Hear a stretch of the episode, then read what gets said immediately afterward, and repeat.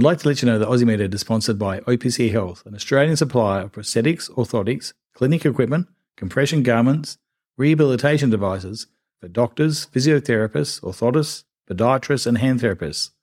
If you'd like to know what OPC Health offers, visit opchealth.com.au and view their range online. As we enter the winter months and with the COVID restrictions now reduced, the incidence of influenza, RSV, and the common cold is rising. Many of us will not give this a second thought and will tolerate these conditions quite well. However, even in the healthy and particularly for those who are immunocompromised, infection with these viruses can be life threatening. One particular group is a newborn or young child for whom an infection can lead to long term morbidity, hospitalization, admission to intensive care, and even death. Today, we're going to learn about the viruses that lead to respiratory compromise in a young child, the treatment and prevention for these conditions, and hear the story from someone who's had the heartbreak of losing a young child to such a condition. Good day, and welcome to Aussie Med Ed, the Australian Medical Education Podcast. Program born during COVID times to emulate that general chit chat and banter around the hospital with the idea of educating the medical student and GP alike. I'm Gavin Nimon, an orthopaedic surgeon based in Adelaide, and it's my pleasure to bring Aussie Med Ed to you. And in this episode of Aussie Med Ed, we're joined by Professor Christopher Blyth, Professor in Infectious Diseases from the University of Western Australia and also paediatrician from the Perth Children's Hospital. And he's joined by Catherine Hughes, a lady fueled by the loss of her young son to whooping cough at one month of age, who has worked tirelessly to raise awareness to promote vaccination and ensure that families have access to vital information to prevent such conditions affecting their families. Her work has been recognised by being appointed as a member of the Order of Australia, and I'm looking forward to hearing her inspiring story about how she coped with the grief of her loss of her son and has put her efforts into trying to prevent this happening to anyone else. I'd like to start by acknowledging the traditional owners of the land on which this podcast has been produced, the Kaurna people, and pay my respect to the elders both past, present, and emerging. Now, it's my pleasure now to introduce Professor Christopher Blyth. He's a professor in infectious diseases at the University of Western Australia and also a paediatrician at the Perth Children's Hospital. He's going to talk to us about infectious diseases in young children. So, a warm welcome to Professor Chris Blyth. Thanks very much, and thank you for the invitation to talk. Yeah, thanks very much for giving up your precious time to talk about such an important issue. Look, I was aware of it being an issue around the world, but I didn't realise it was going to hit Australia quite as much as it does. And when I heard Catherine Hughes' story about how she lost her young child at a young age and the efforts that she's made to try and prevent this happening to other people, I want to hear more about it. So perhaps you can tell me a little bit about why it's important to know about respiratory infections and what type of infections occur and affect young children in Australia. Yeah, thanks very much for the question. And I think it's probably important to reflect that, you know, every parent appreciates that young children get lots of infections. That's part of growing up being exposed to common infections, particularly respiratory viral infections. And so, you know, it has big impacts on families. Um, but importantly, in healthcare, it has significant impacts as well most frequent cause for general practice presentation. And I work in a, in a children's hospital. The most common cause for hospitalisation or ED presentation are respiratory infections, and they are predominantly respiratory viral infections caused by some of the pathogens such as RSV, but also many of the other common pathogens that we see. The thought that came to mind was obviously we're aware of a motor vehicle accident where a young child loses their life. But is the actual extent of respiratory infections across the board, if you consider the total number, cause more of a problem overall? as far as frequency and impact on families in the community, an enormous impact. And importantly, every year in Australia, we have a number of children who die from respiratory infections, and, and sometimes they are previously well children. So the, the frequency of morbidity and mortality from respiratory infections is far greater than some of those uncommon events, and actually more common than other uh, infections that we see in the media as well, like meningococcal disease. And that's not to importantly reduce the significance of meningococcal disease, but just give some idea about how frequently this occurs. You know, if you look in at a busy emergency department in the middle of winter, more than half the children are there with a respiratory infection. And do you think these things are trivialized by calling it a cold and not thinking of it as something more serious? Obviously, being a healthy person, we recover it from fairly quickly. But in a young child or someone who's immunocompromised, it can lead to long term morbidity as well. You're right. So, certain groups of children are at more risk of severe respiratory infection. So those with underlying lung disease, particularly those born preterm who have ongoing scarring as a result of that, those whose immune systems don't work as well, and also those with other comorbidities such as children with underlying neurological conditions, heart and lung conditions, kidney disease, they are all at risk of more severe respiratory infection.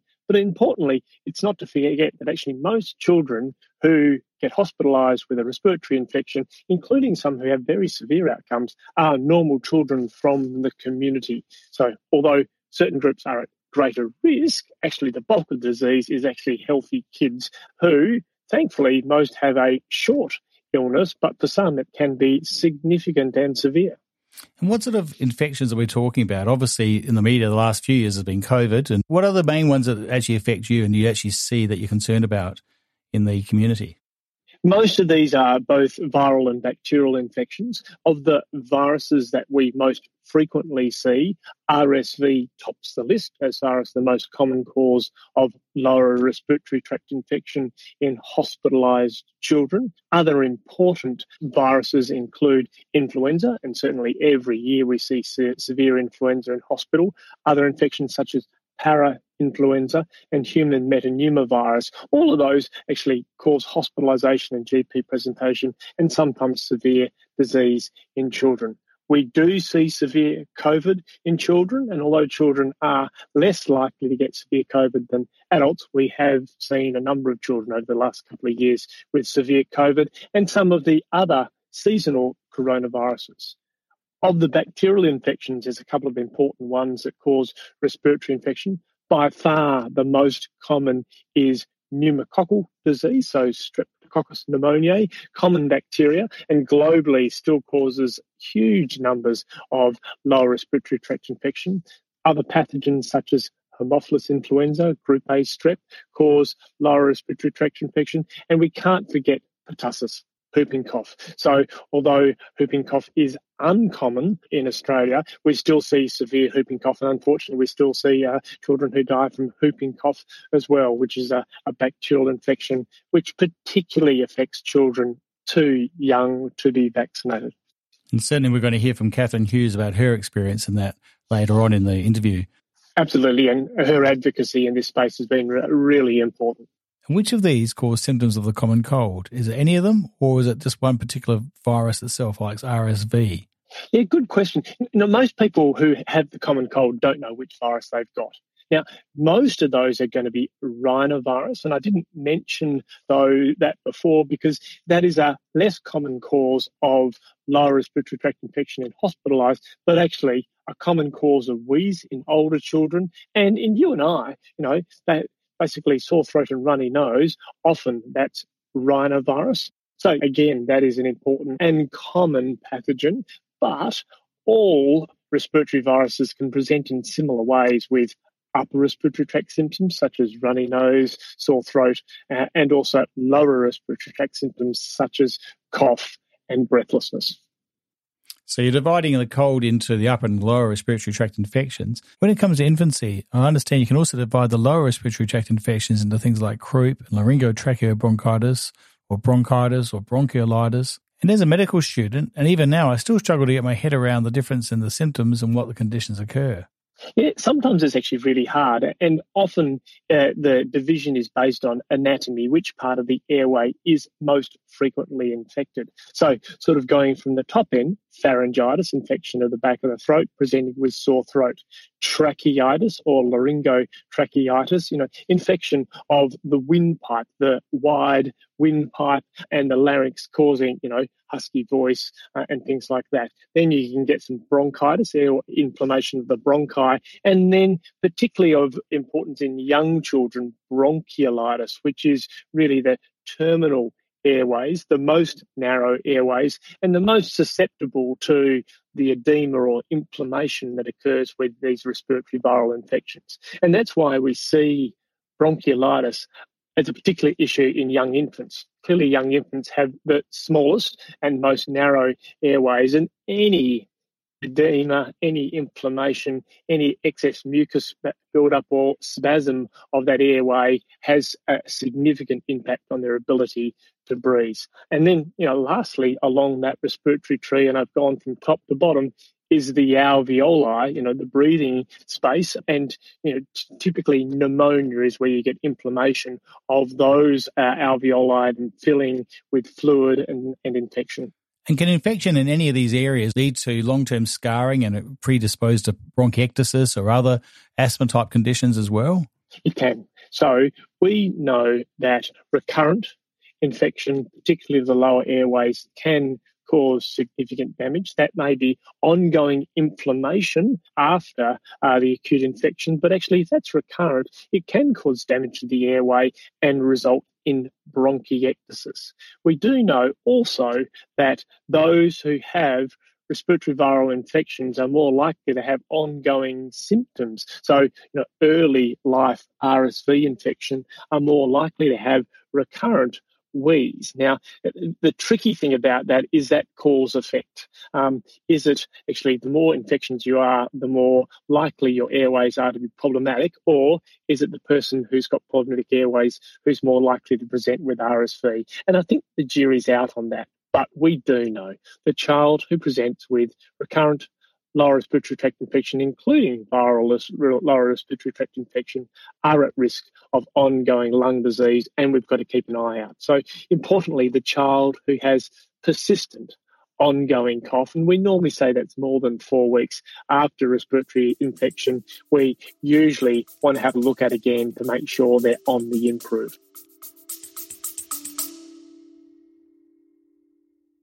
I'd like to let you know that Aussie MedEd is supported by HealthShare HealthShare is a digital health company that provides solutions for patients, GPs, and specialists across Australia. Two of HealthShare products are Better Consult, a pre consultation questionnaire that allows GPs to know a patient's agenda before the consult begins, as well as HealthShare's Specialist Referrals Directory, a specialist and allied health directory helping GPs find the right specialist. And what about the pathology that occurs in these conditions? Does it just lead to edema around the airways and fluid in the lungs, or is there actually a cytotoxin that occurs that actually damages the vessels and the tissue itself and actually makes it a worse disease rather than just pure bit of inflammation? Yeah, it's more than inflammation at this stage. So, for example, bronchiolitis is a complex combination of airway edema, airway spasm, and mucus production. And importantly, that normal airway is a complex beast that's trying to move both air as well as particles in the air uh, forward. You know, it's got a, it's got cilia that are moving all the time with a layer of mucus, and damaging of that can certainly lead to ongoing challenges. Is there a risk of fibrosis as well that can lead to long-term fibrotic condition later in life? Usually, we see early life damage resulting more in bronchiectasis, where you get dilation of the airways and pooling of secretions rather than fibrosis per se. And so, fibrosis is uh, thankfully an uncommon problem in children compared to the other conditions. And in your opinion, what are the best ways of trying to prevent these diseases? Obviously, we know about the use of masks, and we also know about washing hands and as well as the vaccinations, but some of these diseases don't have vaccinations. So, what other preventive measures are there, and what is the order of priority for these measures?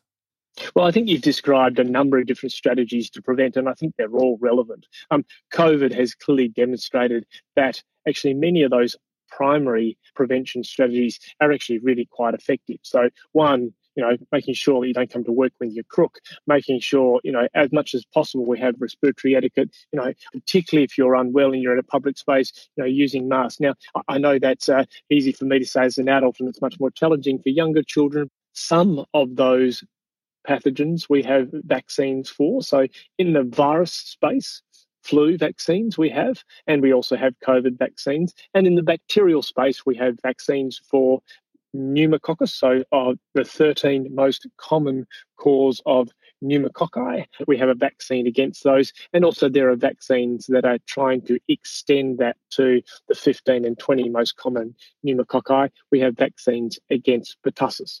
But as that really highlights there are gaps. We don't have vaccines for everything in the respiratory infection space. And so children will continue to get respiratory infection. So the best we can do to try and prevent it by some of those primary processes. And importantly, then managing children who do have respiratory infection.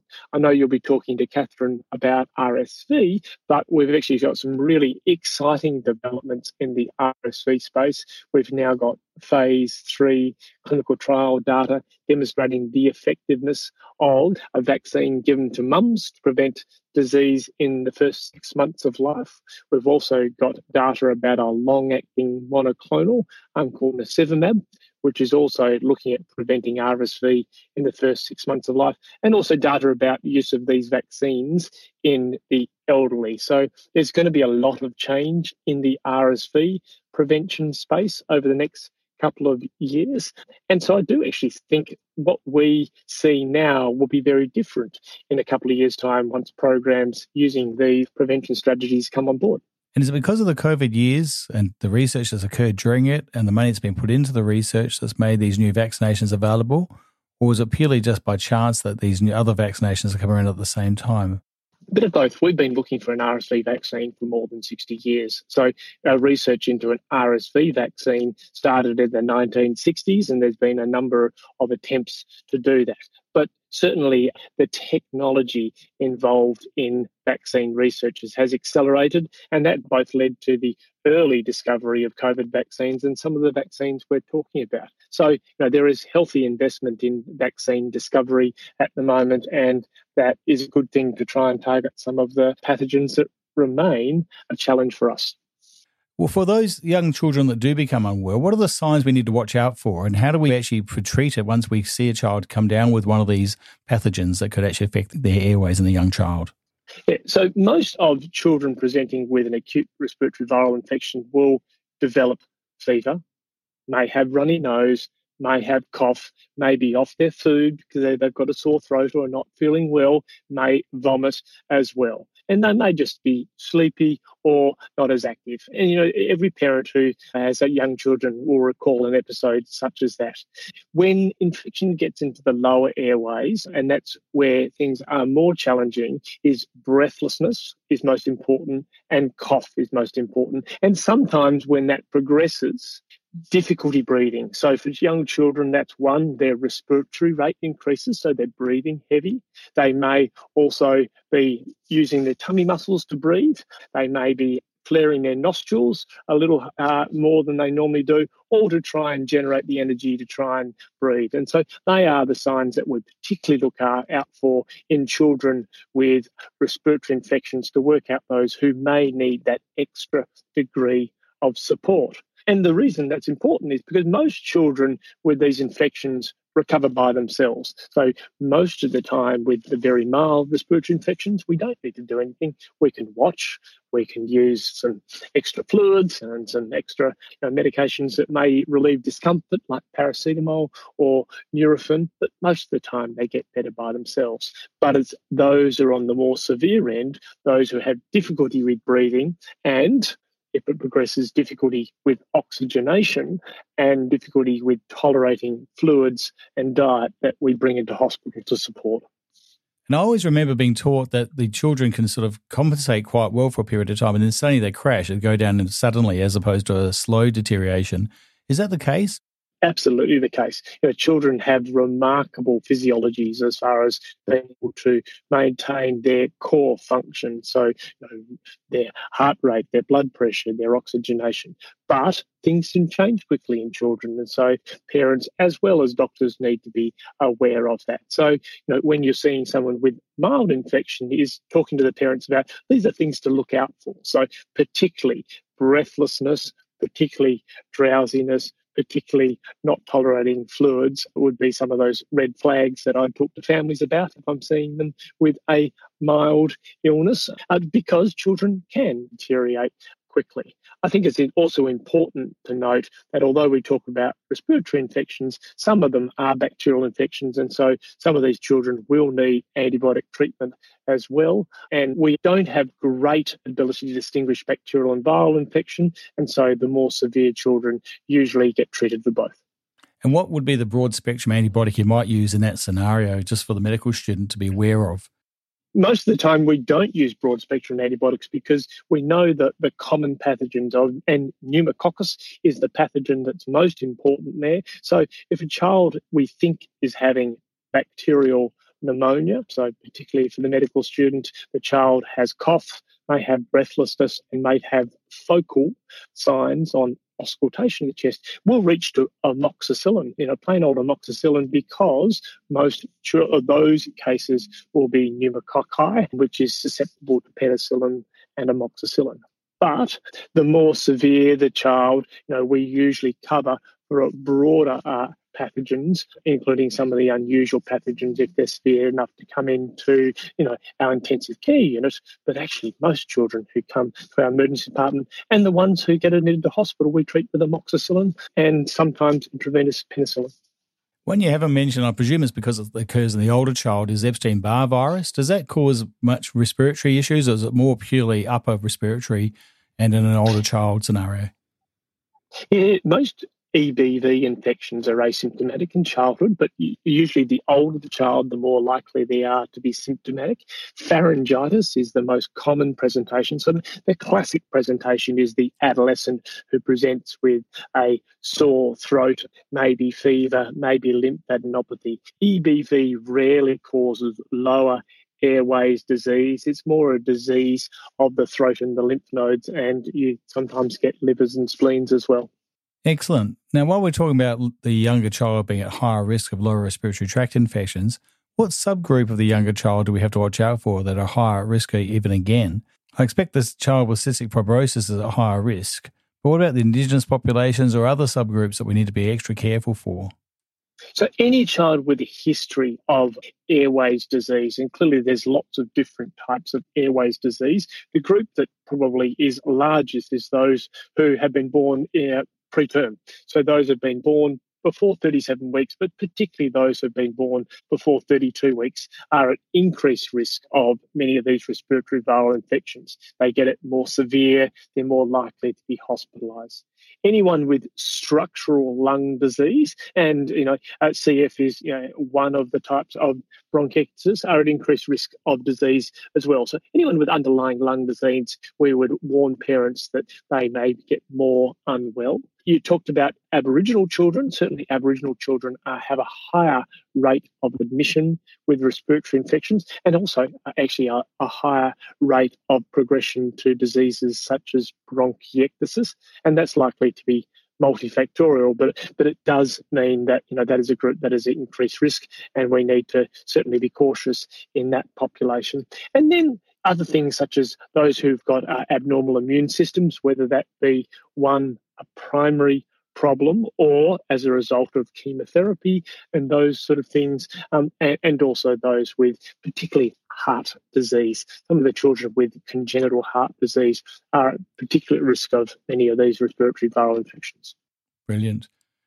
Once the child is admitted to hospital and they are deteriorating, what are the main treatment options you would perform? Obviously, oxygen is the first line of call, but uh, what other methods would you use? Would you use humidification still, or is that something you do at home before they go? We do. Certainly, supportive care is the most important thing. So, one, making sure they're adequately hydrated and adequately oxygenated are the two most important things. So, oxygen, you know, whether that be one, some nasal prong oxygens, or then increasing respiratory support like high flow or even CPAP or ventilation for someone with severe disease. We use all of those modalities in children with respiratory infections. Most don't need it, but certainly a, a proportion do. Because children who are breathless or feel unwell don't drink. We need other ways to maintain their hydration. So, often for particularly the, the smaller child, even a nasogastric tube with some enteral fluids is a way to try and maintain their adequate hydration. But then, if that's not working, intravenous fluids um, or other forms of hydration is important. And then, really, the, the third thing is you know, in the proportion that we think have bacterial infection, uh, antibiotics are used as well. We don't use a lot of things like bronchodilators, salbutamol and the like, unless it's clear they have wheeze or a, an older child. And we don't use a lot of steroids unless it's in a similar population, those who are likely to have asthma rather than just an acute respiratory infection. Humidification we do use. So, certainly the airway, if we're pumping unhumidified oxygen into the airway, it certainly dries out secretions and makes it more difficult. So, we, particularly those who are having respiratory support, we try to keep the, uh, the, airs, uh, the air and oxygen as humidified as possible. Is there a role for antivirals in this population with the deteriorating, or is that more for the older person with COVID? There is. So, up until recently, we haven't had a lot of antivirals. We've had flu antivirals such as oseltamivir. And so, oseltamivir has reasonable data about its effectiveness in flu. So, certainly, for those who have a mild flu illness, oseltamivir shortens the duration of the illness. And those who are severe enough to be hospitalised, it reduces complications. So we do use oseltamivir and other anti flu antivirals in the child with flu in hospital. We haven't had to use a lot of antivirals for COVID antivirals in this population, but those with severe COVID, we have used flu antivirals. Unfortunately, we don't have great antivirals for the other respiratory infections at this stage. And, you know, that would make a significant difference for those who are unlucky enough to have severe RSV and parainfluenza and human metapneumovirus infection. But at the moment, we don't have those antivirals readily available. Now, if we're going to give a take home message for the listener, I understand that obviously the respiratory infections in the young children's and the infants is quite a large number, but the actual mortality rate is quite low. But is that kept under control because of the hand hygiene, the social distancing, all other aspects, including vaccinations? I mean, how important are these measures to be kept going? If we stop them, would it be more of an issue? I think we need to put it in perspective. If you look at global under five mortality, respiratory infections cause about a fifth of that. So actually, it's the most common cause of childhood death globally at this stage. Now, we are incredibly lucky in Australia. We have a great health care. We have access to supportive care that can support young children through these illnesses. We live in an environment that we don't have as much exposure to environmental challenges such as cooking smoke and those sort of things. So in Australia, we're incredibly lucky, but that means that for most children, uh, a respiratory infection is usually mild and usually self limiting. So it would be silly for us to ignore all the things that we have done to get to this position. And clearly, vaccination is a critical component of that. You know, we're in the middle of flu season at the moment. Our flu vaccine uptake in young children, even though it's on the national immunisation program, is not as good as it could be. So it means there's large numbers of young children at increased risk of flu out there who remain unvaccinated, and we know vaccination keeps them out of hospital. Yeah, certainly. I know people who have had the flu recently and they've been really knocked out by it. So, certainly in a young child or an immunocompromised young infant, this could be really quite serious. So, I think it's really important to really hammer this home to the listener to make sure they're actually aware of how serious these infections can be. Yeah, absolutely. Yeah, thank you. And I, I totally agree with that message. And, and certainly, as much advocacy I can do to highlight the benefit of this to all children is important. We have the tools. They're not perfect tools, but they are proven to be effective at reducing hospitalisation and severe disease. We should use them. Excellent. Thank you very much, Professor Chris Blyth. Thank you very much for your time. My pleasure. Thank you for the chat. Now, to really emphasise how important these respiratory infections are in the young child and infant, my next guest is Catherine Hughes. Catherine has an amazing story. Having lost her child at one month to whooping cough, she's established the Immunisation Foundation of Australia to try and actually reduce the chance of anyone else having to go through the same heartache. For her efforts, she's received an Order of Australia medal, and she's going to talk to us about her experience and what she's trying to do to make sure and highlight the issue of RSV in the community. Catherine, can you introduce yourself and tell us how you got involved in this whole process? Thank you for having me.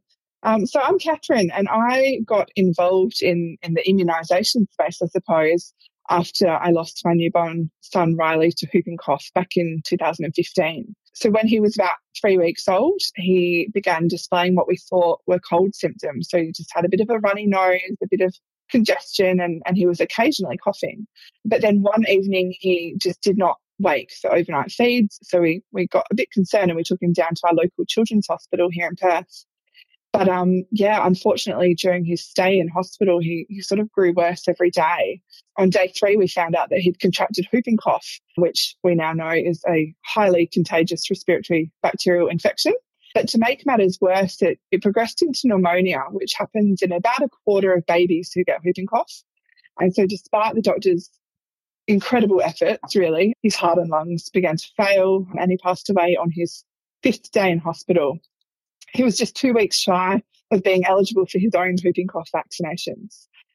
And it was during this heartbreaking time in hospital with Riley that my husband and I learnt about preventative measures that were being taken in other countries to protect newborns from whooping cough.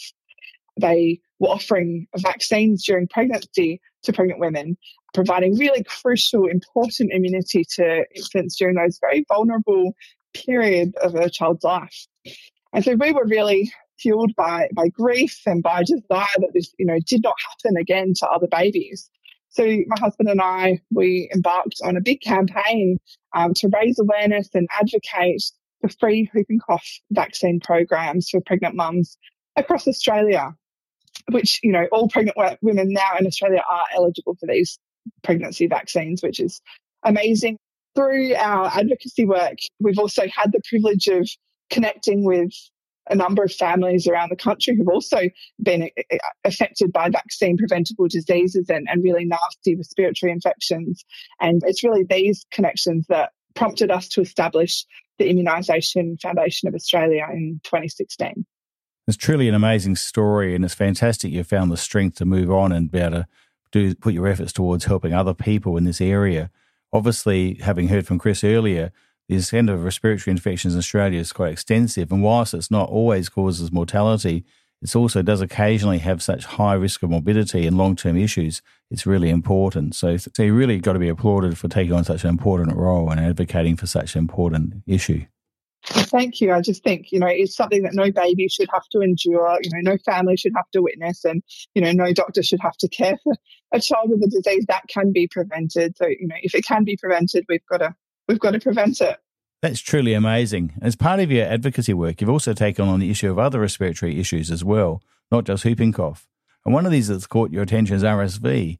What's the issue with RSV and why is this so important? Well, you know, since we've been involved in the immunisation space and I suppose the respiratory disease space, I've, I've met with so many families who have been traumatised by having their children, their little babies, hospitalised with RSV. And so many of them were like, uh, you know, we'd never heard of RSV until our child was deathly sick with it. So, you know, I've come to learn that RSV is really the leading cause of hospitalisation for Australian babies and kids under five. But it's just not as well known as, you know, other common respiratory infections like flu and, and whooping cough. And of course, COVID as well. So you know, we came to realize that it's pretty urgent that we did some work in this area so that parents knew about RSV, they knew what it looks like, what its symptoms are, and also what severe RSV disease looks like. It's such an unpredictable disease, and parents need to know, you know, when is the right time for them to seek medical attention. Now, I believe that you may also have had experience with RSV infection in a child, and also speaking to other parents. What thoughts go through a parent's mind when their child gets RSV and they end up in hospital? And how long does a child end up in hospital once they get infected with RSV for? Well, it's quite unpredictable. So it can be really minor in in some kids, you know, just a little sniffle. But then in others, you know, I've talked to um, families who've had their kids in ICU for a couple of weeks in an induced coma. So it can be really severe, and certainly, you know, it's something that my family experienced as well. So um, 18 months after Riley passed away, we had another child, Lucy, who was about three weeks old, and she started getting cold symptoms. And we just thought, oh my God, it, you know, this can't be happening again. And, you know, we'd breastfed her, we'd kept her home, we'd done everything we could think of to protect her. But unfortunately, her older sister came home with a little bit of a, a minor sniffle you know, it was nothing, you know, in a four year old, but in a baby, it was quite severe. So she did need to be hospitalized for two nights. But I've come to realize that I think she was actually one of the lucky ones. She only needed a bit of oxygen support and she was out of hospital in two days, whereas in other babies, unfortunately, it can be a much worse experience. What would be your advice for, to watch out for? What are the things, apart from just a little sniffle and what looks like a cold, what would you make you concerned to take the child to hospital? What did you think was important for you and the people you've spoken to? Well, I think it's, it's quite clear that babies and young children can deteriorate quite quickly and suddenly. So I think as parents, we need to be able to be empowered to watch out for things like wheezing, if if the child is wheezing, if their head is bobbing, if they have really short, shallow, rapid breathing or making like little grunting sounds as they're breathing.